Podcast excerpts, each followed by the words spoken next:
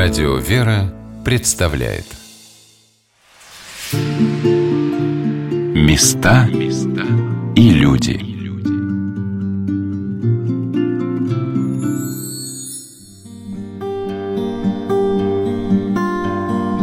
С вами Александр Ратников. Мы находимся в Мценске, древнем русском городе неподалеку от Орла – Последние 10 лет численность населения в Мценске стабильно снижается, и сегодня здесь живет чуть более 38 тысяч человек. За образованием, за длинным рублем, за лучшей долей отправляются молодежь в большие города, забывая о родных местах.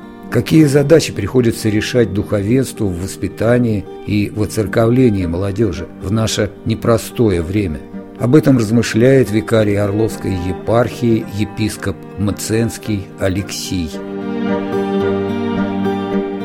Сегодня, конечно, можно говорить о динамике даже в постсоветское время – то есть уже сейчас, например, вот знаете, такое впечатление, что история несколько раз уже вот изменила свое направление, начиная с 90-х годов. Потому что все мы помним, сколько людей пошло тогда в храм, как тоже просто поток был. А вот я вспоминаю, просто приходили люди вот с огромными глазами, не понимая, что мы тут делаем, но тем не менее вот все равно, и вот и понимали, что наше место здесь. И, в общем-то, конечно, это вот был другой дух, другой настрой, но дух тех времен, знаете, иногда даже немножко не хватает все-таки, как вот это было, насколько это был серьезен приход людей в храм. Сегодняшний прихожанин, слава богу, он более грамотный, надо сказать. Потому что раньше каждому приходилось объяснять, как готовиться к причастию, что такое канон, что такое молитва. И бачки надо сбивались ног, не было времени каждому даже объяснить. Прихожанин сегодня более грамотный. Ну и, соответственно, люди верующие, люди до сих пор приходят в храм осознанно, что касается молодежи, то, конечно, молодежи хотелось бы в храмах видеть ее больше. Она есть в храмах, есть молодежь, есть молодые семьи. Да смотрю, что человека сегодня способно вот так привести в храм. До тех пор, пока человека не коснулось что-нибудь в жизни, он говорит, о, у меня там точки зрения разные есть, я вот там то-то, я все там, и мне язычество симпатичное то.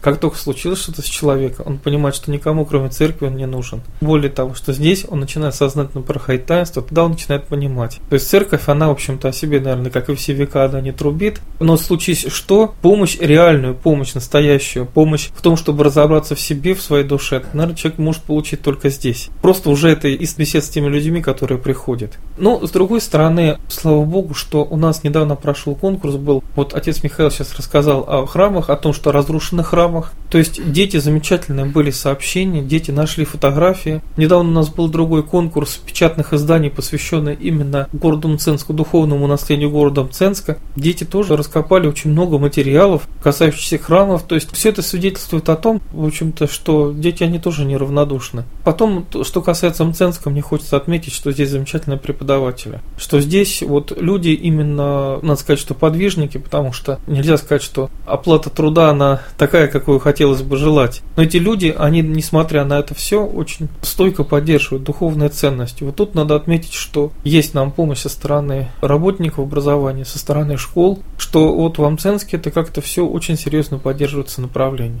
Знаете, если говорить про картину, наверное, сегодняшней молодежи, вот у нас был крестный ход, осенью был, ежегодный Покровский крестный ход. И вот где-то мы идем крестным ходом, ну, мы священнослужители, понятно, мы все вместе, казаки, значит, они тоже там, они под хоругвами тоже, они тоже все вместе. Вот где-то бабушки идут все вместе, как-то по возрасту, как-то люди вот как-то вот зрелые, как-то более-менее. Маленькие дети тоже, они где-то вот они все вместе, где-то бегают, они то чуть впереди, то ну, чуть устанут, чуть отстанут, но все равно стойко идут. А вот молодежь, знаете, как-то вот первое впечатление, что ее как бы ну, меньше. С другой стороны смотришь, и там молодой человек, и там. Просто как-то немножко неорганизовано. Вот что. Нету какого-то такого, ну, конкретного движения. Не то, что его нет, а как-то вот сегодня еще в какой-то оно стадии своей находится. То есть это именно, что сегодня вот организовать молодежь, наверное, вот какая проблема. Она есть сегодня. Специфика времени, что сегодня самый большой удар делается по молодежи. Это в первую очередь интернет, в первую очередь там различные каналы и так далее. Самая средоточие борьбы сегодня она находится здесь. В Мценске некоторое время уже существует движение «Владимирская Русь». Есть лагерь, палаточный лагерь, который проводится при монастыре Святого Кукша, который именно носит название Владимирская Русь. У нас он действует 2015 года. Он работает по очень интересной программе, которая сегодня нетипична для, например, для детского лагеря, который с советских времен нам перешел. Они работают по программе скаутов. Надо сказать, что у нас в России это движение, оно начинало развиваться перед революцией. Был такой штабс-капитан Олег Иванович Пантюхов, который начинал заниматься с детьми. Потом так получилось, что он эмигрировал. Они назывались разведчики, во-первых. Ну, скауты я просто это в международной терминологии говорю. Он с ними проводил что-то типа военных учений. Они учились, как взаимодействовать с природой, как вести в том числе и военные действия, была военная подготовка. И штаб-квартира находилась в Сербии. Потом они находились какое-то время во всемирном вот организации скаутской. Но потом, когда уже во время вот событий Великой Отечественной войны они вышли из этой организации, потому что всегда поддерживают цели России. И в 90-х годах вот эта организация с опытом, они вернулись в Россию. И сегодня есть, у них есть свой сайт, есть свое направление. И вот к нам попали вот эти вот люди. И мы, поскольку у нас есть свой опыт, мы организовывали детские лагеря. Ну, в Амценске детские лагеря вот организовал Свято-Троицкий храм. В Орле были сотрудничество с управлением образования, были организованы православные смены на основе советских лагерей. Там были организованы свои смены с православной такой спецификой, тоже интересное явление. Но вот когда вот эти вот люди, которые организовывали именно лагерь разведчиков, они приехали к нам, то опыт был очень интересный, и он у нас прижился. Там концепция лагеря, она такова, что есть отряд, он называется город. Есть в центре там как-то стол, есть вот иконы, вокруг ставятся палатки. И там дети живут в этих палатках, где-то 15 человек, один отряд. Он носит название города. Воспитатель, он живет также вместе с детьми. И, в общем-то, он называется как бы князем этого города. То есть такой игровой сценарий. И, соответственно, получается несколько городов, у них свои взаимосвязи. Каждый год разная тематика лагерей. Первый год была вот Владимирская Русь, крещение Руси. То есть именно все вот квесты, все вот сценарии взаимодействия городов, они именно повторяли сценарий крещения Руси. Ну, сам лагерь проходит так, что первые, наверное, 2-3 дня они готовят так сказать, оружие, такие игровые мечи с полипропиленовых труб, там, упакованных утеплителем, чтобы они были мягкие. Вот где-то два дня, чтобы они друг другу не повредили, они учатся там немножечко фехтованию, и потом начинаются квесты.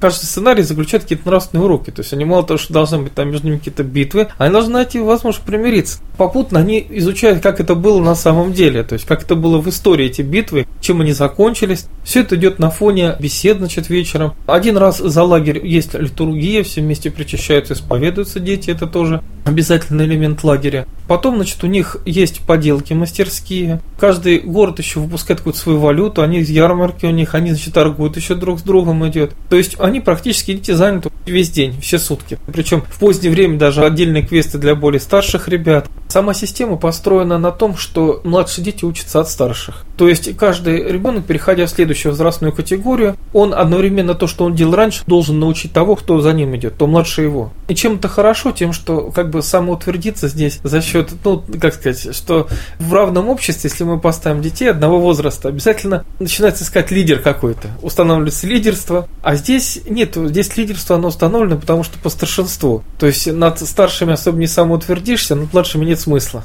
Ну и каждому находится послушание. Кто-то следит за костром, кто-то еще что-то. Вот, например, город идет на штурм. Вот я смотрел, маленькая девочка впереди бьет в барабан. То есть у нее свое послушание-то. Всего, наверное, 8 дней занимает вот одна смена, потому что на природе жить в палатках, конечно, тяжеловато детям, хотя разъезжаться никто не хочет. Ну и погода тоже бывает разная. Но достаточно суровые условия. Они учатся, во-первых, не мусорить, то есть мусор там все определенным образом сжигается, определенным образом утилизируется. Вот у нас был съезд в 2016 году, мы принимали съезд разведчиков со всей России. У нас были Екатеринбург, и Москва, и Тюмень, и Пенза, то есть города такие большие. Около 120 человек мы принимали здесь у себя. Вот 120 человек было, вот они ушли, чистота за ними. Вот что значит воспитание. Они сделали ворота из сухих веточек. Вот, например, ни одного гвоздя нигде. Веревочками все перевязано. Все узлы, они весь год они учатся вязать узлы, а потом не приезжают в лагерь, они реализуют свое умение. То есть вот такое вот воспитание происходит. Обычно это конец июля, начало августа. В этом году тематика смены «Щит севера». То есть мы идем по истории. Значит, первый год была крещение Руси.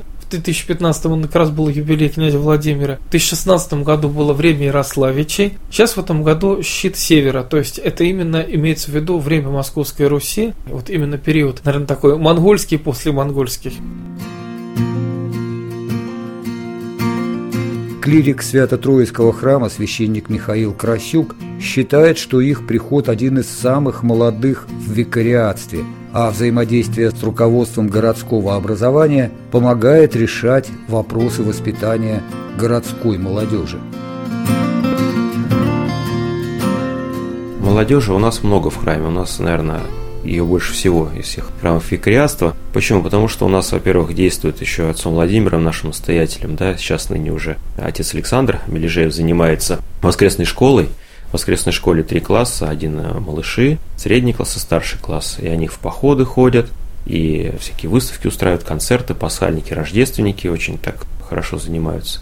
Ну а что касаемо молодежи, у нас сейчас такая очень хорошая ситуация в городе, как я не знаю, Господь это все управил, мы нашли взаимопонимание с отделом образования. Мы заключили с ними договора с отделом образования о сотрудничестве. И вот мы ходим в школы в рамках классных часов, с детьми проводим беседы о добре и зле, о том, что такое милосердие, например, что такое сострадание. Устраиваем экскурсии по храму. У нас в храме, например, на Пасхальной, на Светлой Седмице в день 2-3 экскурсии проходит детей разных возрастов. Благодаря этому, конечно, дети видят, что церковь это не просто какое-то место непонятное, да, что там делать, а церковь это место, где хорошо, где всегда их встретят, где всегда им будут рады, где всегда им все объяснят, расскажут. И зачастую детки идут в школу, у нас школа рядом находится. Сюда зайдут, там свечку поставят, помолятся, там Сергию Радонежскому помолятся перед экзаменом, да, чтобы там не волноваться сдать этот экзамен. Поэтому вот что касается молодежи, мы даже когда причащаем воскресенье, у нас где-то получается причастников человек 150 по воскресеньям на две чаши причащаемся. На одну чашу идут взрослые, на другой чаше идут дети. Их и там и маленькие, и грудные, потому что прихожане, они не только вот молодежь. Кого считать молодежью, да? Молодежь-то и 15-16 лет, молодежь-то и 20-25 лет, да? Те люди, которые прошли воскресную школу, да, они потом женятся, обзаводятся семьями, приносят сюда своих малышей крестить, причащать. Поэтому в этом плане у нас очень молодой приход. Что у вас в школах с религиозным образованием? Я вот как раз возглавляю отдел религиозного образования и катехизации нашего викариатства, и у нас ситуация очень хорошая по сравнению со всей областью, остальной с Орлом даже. У нас большинство выбирает именно основу православной культуры. Это благодаря позиции вообще нашего отдела образования городского. Вот у нас с светскими властями здесь полное взаимопонимание. Действительно, это наши корни, наши истоки, и в подавляющем большинстве школ, там, ну я процентовку сейчас не могу сказать, да, но большинство вот именно изучают ОПК. Потом мы проявили в том году учебном собрание, Владыка там выступал на это собрание, был начальник отдела образования Дмитрий Анатольевич Макаров наш, все учителя, которые преподают ОПК, некоторые были там и директора школ, завучи. И вот мы вместе сидели, думали, что нам делать, чтобы наше подрастающее поколение – все-таки имела понятие о нравственности. Потому что сейчас все-таки такой наступает момент очень интересный. Я вам хочу рассказать такую историю. Я вчера находился дома уже где-то к вечеру ближе. Ну вот звонок, мне звонит номер незнакомый, я беру трубку, говорю, здравствуйте, вот отец Михаил, говорю, да, вот мы хотели с вами поговорить по поводу того, как могли бы мы с вами сотрудничать, чтобы вы сотрудничали с детскими садами. Я говорю, интересно, я говорю, а как вы у нас сотрудничаете с детскими садами? Он говорит, ну вот мы знаем, что вы ходите в школу, да, рассказываете о нравственности, о вере как-то. Мы хотели бы, чтобы вы это проводили с нашими детьми тоже. И вот тут меня это вообще удивило, потому что не то удивило, что с детьми это надо проводить, а то, что люди сами, преподаватели, они сами до этого доходят. Уже не то, что мы там куда-то идем, стучимся в какие-то двери закрыты, а уже нас зовут туда. Потому что, опять же, я говорю о том, что общество, оно все-таки дошло до такой степени своего развития, что люди понимают, что без нравственности невозможно жить. Поэтому сейчас и говорится об уроках нравственности. А как ребенку объяснить? Почему нельзя бить своего, например, соседа по партии? Почему нельзя там плеваться там в кого-то? Или там, например, почему нельзя говорить плохие слова? Почему? Как говорил Федор Михайлович Достоевский, если Бога нет, все позволено. Где этот стоп-кран-то? Он же должен быть. И рано или поздно общество к этому приходит. И вот сейчас мы ходим в школы, в школах ведем уроки о милосердии, о доброте, о терпении, о православном понимании вообще смысла жизни человека. И то же самое происходит в медучилище в Амценском. Вот наш отец Александр ходит в медучилище. Уже не первый год, кстати. Акцию проводили против абортов со студентами медучилища. В техникум агробизнеса и сервиса ходим, тоже туда там беседуем. И это востребовано. У меня светское образование, педагогическое высшее образование. И я когда шел первый раз, это было еще в том году, да, я думал, какая будет реакция детей. Самое интересное, что реакция детей, она самая положительная. Было мне удивительно, дети меня не отпускали. Они задавали какие-то вопросы. И вот во все школы, где мы совместно сначала проводили эти уроки, или встречи, как их назвать, я не знаю правильно, везде детки подходили, спрашивали, интересовались. И столько вопросов у них всегда. То есть это очень востребовано. И это здорово. Вы постоянно задаете вопрос, какие прихожане у вас там пожилые или молодые. А какие будут прихожане, если священник ничего не делает? Какие они будут? Откуда они возьмутся новые? Конечно, приход будет стареть. Потому что, чтобы на приходе была молодежь, нужно к этой молодежи идти. Чтобы она узнала о том, что мы вообще есть, да, и зачем мы нужны. А если мы замкнуты в своем приходе, да, как святейший патриарх тоже говорил, да, что нельзя церковь гетто загонять, да, но мы же сами должны выходить Господь сказал, идите, научите все народы. Ну, в каком-то смысле это тоже апостольский подвиг, потому что что такое миссия? Нельзя сказать, что это миссия, потому что эти люди крещены уже в каком-то смысле, потому что миссия это к людям не крещенным. Но, с другой стороны, это тоже миссия, потому что, как мы вспомним того же Иоанна Кронштадтского, который хотел быть миссионером, поехать на Дальний Восток, да, а потом он понял, да, ему Господь открыл, что и среди людей крещенных много людей крещенных, но не просвещенных. Вот это вот дело, которое я верю в то, что это дело, оно принесет обязательно свои плоды. И что эти люди, которые задают вопросы, которые поймут, что священник это им друг, а не какой-то там просто человек, которому вообще там дела нет, он там в алтаре что закрыт, там бормочет, а мы тут стоим, ничего не понимаем. Священник – это тот человек, который может прийти, получить ответ на вопрос, который всегда доступен, который тебя встретит с теплом, даже и с улыбкой, да, и с лаской, с добрым словом, поможет тебе найти ответ какой-то, подскажет, как быть в этой ситуации, в этой ситуации, да. Не то, что свое мнение скажет, а просто скажет, а как Бог-то, что Бог-то об этом думает в твоих делах? Ты делаешь правильно или неправильно? Поэтому вот эти встречи не очень хорошо проходят. В семнадцатый год мы уже как бы пошли на эти встречи, да, во многих школах. И потом у нас был где-то в декабре встреча с руководителем отдела образования. Ну и, значит, мы спрашиваем, ну как, отзывы-то какие-то, что? И говорят, отзывы очень хорошие. Все довольны, все рады, все хотят еще. Есть запрос, есть эта жажда. И они даже сами учителя говорят, знаете, такой момент, что говорят, да, мы им даем знания, но мы для них как-то вот в вопросах поведения какого-то, да, мы для них не являемся каким-то авторитетом таким. Нежели когда входит человек в рясе, да, немножко другое уже. И такой тоже интересный момент. В одну из школы я пошел, когда пришел, он говорит, вот, батюшка, мы вас отправим в самый такой класс, самый тяжелый. Они даже вот к ним пришли люди какие-то там, чуть ли не из полиции, не помню откуда-то там, их успокаивать. Они, говорит, их не слушают, срываются нам уроки. Я говорю, ну давайте, пойдем туда. Я пошел, и, значит, там провел урок, там с ними ребятами поговорил. Такие ребята хорошие все. Я говорю, ребята хорошие все. Они в, в удивлении говорят, как они с вами вот так вот. И когда в следующий раз я пришел, они говорят, мы вас пошлем еще в другой класс тоже, там сложно. Я говорю, давайте пойдем. И находим общий язык, нормально все это. Поэтому вот одно дело учитель говорит, другое дело, когда приходит священник, совсем другое. И, естественно, детям интересно, дети потом приходят в храм. И поэтому приход омолаживается. Особенно, когда они приходят в храм, мы им говорим, а у нас еще воскресная школа есть. А в воскресной школе, а что вы делаете в воскресной школе там, да? Ну, как люди думают, что они там какие-то догматы учат, там, законы там какие-то, там, заставляют их там зубрить катехизис там или что, да? Нет, а мы в воскресной школе, там, мы поделки делаем, мы конкурс. Вот сейчас идет конкурс под эгидой синодального отдела по религиозному образованию катехизации «Путешествие к истокам». Мы в этом конкурсе участвуем. Вот буквально вчера делали игры, вот эти скаутские игры, разведческие игры, там этап конкурса, там на улице, подвижные игры, такие игры. Потом летом поход на неделю у нас запланирован с детьми тоже. И когда детям об этом говоришь, дети, ой, интересно, это здорово, да, это интересно. А если этого нет, если этим не заниматься, конечно, приход не будет омолаживаться. Это все очень просто. Работа с молодежью далеко не единственная забота мценского духовенства. Взять, к примеру, работу с казачеством. Сложнейший вопрос, и формальное его решение превратит работу в фарс. Свой рассказ продолжает отец Михаил. Я указом митрополита назначен духовником Ценского хуторского казачества общества, ЦКВ, Строен казачьего войска нашего российского. Что из себя представляет казачество? В Амценске была засечная линия. Здесь был Амценск, Новосиль, вот это первый воин, второй воин, сторожевой, то есть граница. И здесь в какой-то момент были расквартированы казаки для защиты границ.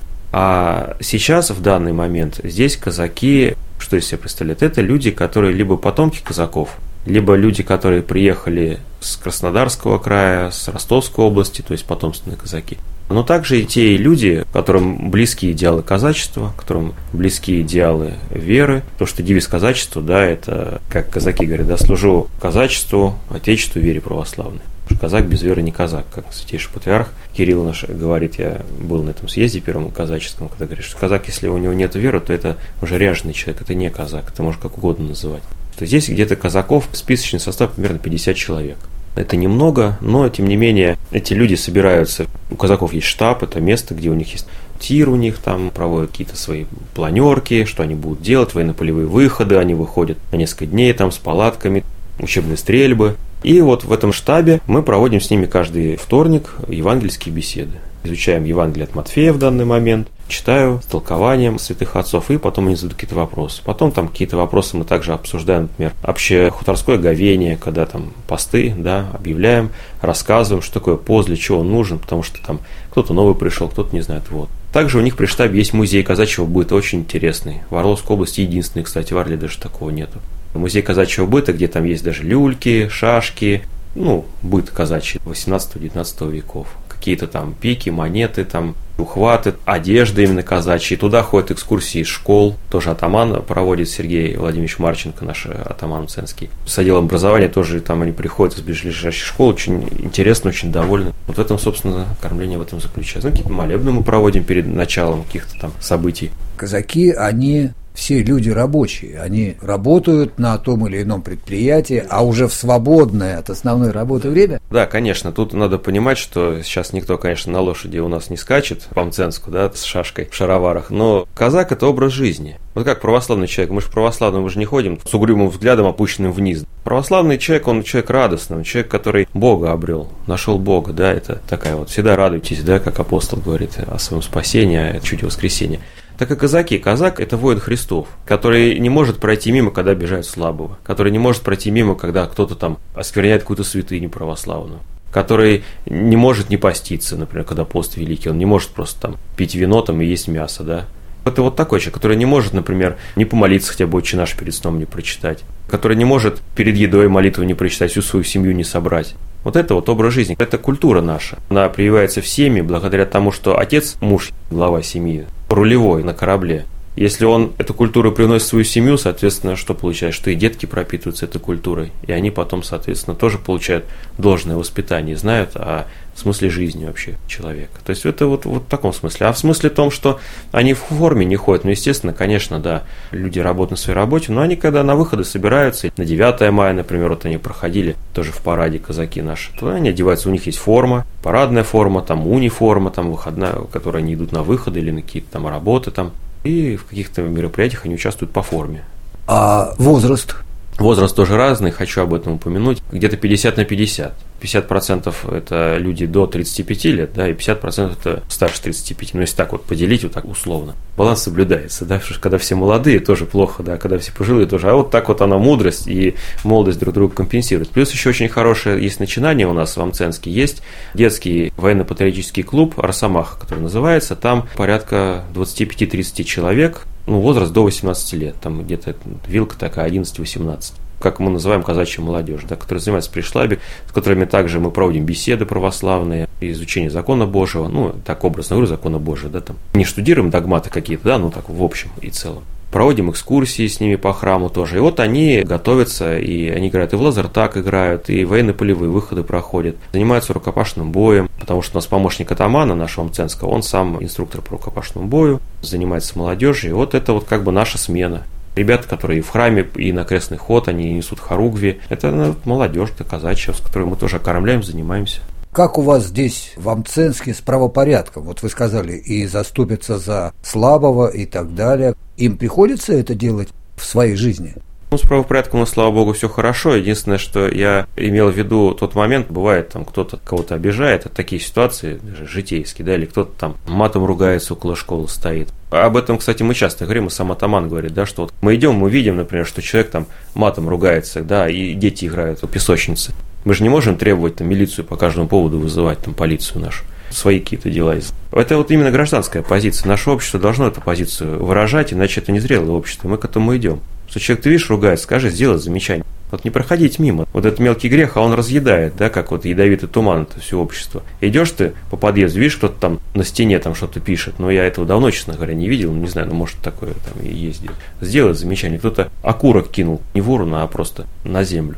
Зачем же это делать? Мы живем в этом обществе. Вот это казак, это я имел в виду, что тот человек, который в таких моментах сделает замечание. Или вот тоже с Таманом разговаривали, он говорит, вот иду я, ребята, девчонки стоят молодые, курят, там сколько лет, я не знаю. Можно мимо пройти, а можно все-таки замечание сделать. Зачем ты вот это делаешь? Вот казак, он не может мимо пройти, как православный человек. Жить по принципу «моя хата с краю, ничего не знаю» – это всегда проще всего. но каким это последствиям потом приведет. Давайте вновь перенесемся за 10 километров от Мценска в монастырь святого Кукши, где пять монахов, живущих по строгому монастырскому уставу, не только обустраивают новую обитель, но успевают летом организовать детский лагерь, окормляют алко- и наркозависимых, работают с молодежью. И это далеко не полный список дел, о которых упомянул иеромонах Иоанн.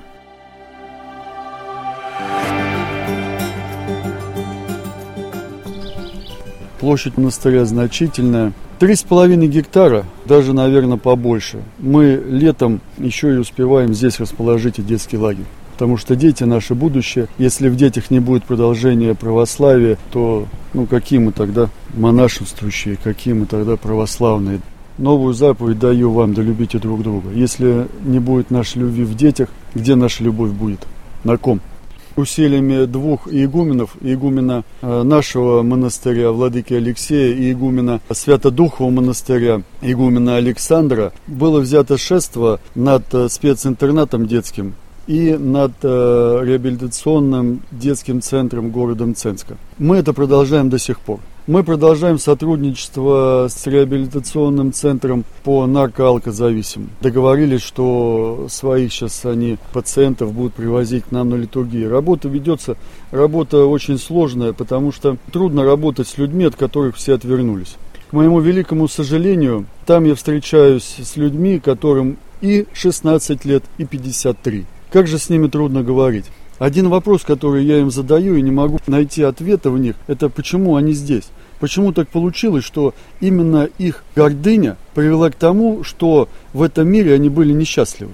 Они искали чего-то большего. Именно по своей гордыне. Они не были счастливы, не наслаждались Царством Небесным, которым мы носим в сердце своем, как сказано в Евангелии. Им хотелось чего-то большего. Что получили? Ничего. Получили ничего. Грязь. И даже им надо протягивать руку помощи. Потому что, как говорил лукавый Синецкий, никогда не отказывайтесь от своих потому что от них уже отказались чужие. И если откажетесь вы, то когда они падут, кто же им протянет руку? Монастырь все-таки стоит в некотором удалении от населенных пунктов. Народ приходит на литургию? Народ на литургию приходит на праздничные дни. Молодежь приходит? И что для меня важно, молодежи много. Молодежь помогает и нашему монастырю. По воскресеньям Некоторые приходят семьями, что-то несут, просят какую-то работу, чтобы помочь. Батюшка, а что сделать? Молодежи много, слава богу, что приходят. Но как, опять же, много? Много по количеству именно людей приходящих. Если к нам приходит человек 30 на литургии, и среди них 15 молодежи, я считаю, что это уже много. Если на литургии 30 человек в нашем монастыре, я считаю, что это уже много. Потому что даже остановку мы не можем здесь сделать. Усилиями и э, нашего наместника, и главы администрации, местных жителей бьемся. Ну вот пока только плакаты висят, что здесь остановка. На самом деле остановки нет – и владыка поднимает вопрос именно о том, чтобы и из Амценска, и из города Орла нам ездили бы на литургию автобусы. Но, конечно, это уже другой бюджет. А бюджета в монастыре, к сожалению, нет. Ну, работаем, и по молитвам святаго мученика нашего Кукши, я думаю, что появится человек, и появится автобус, и люди будут ездить. Недавно на престольный праздник служили у нас два архиерея, Произошло это на неделю антипасхи, неделю Фомы. Самое, что интересно и промыслительно, преподобные отцы называют эту неделю неделей новой. И эта неделя была для братьев нашего монастыря именно новой, каким-то лучом, новым лучом света. И этот луч принесли нам два архиерея. Это новый воздух. Новый воздух и еще один шаг к тому, чтобы наш монастырь укреплялся, строился, расширялся, и служение в нем было дальше и дальше во славу Божию. Места и люди.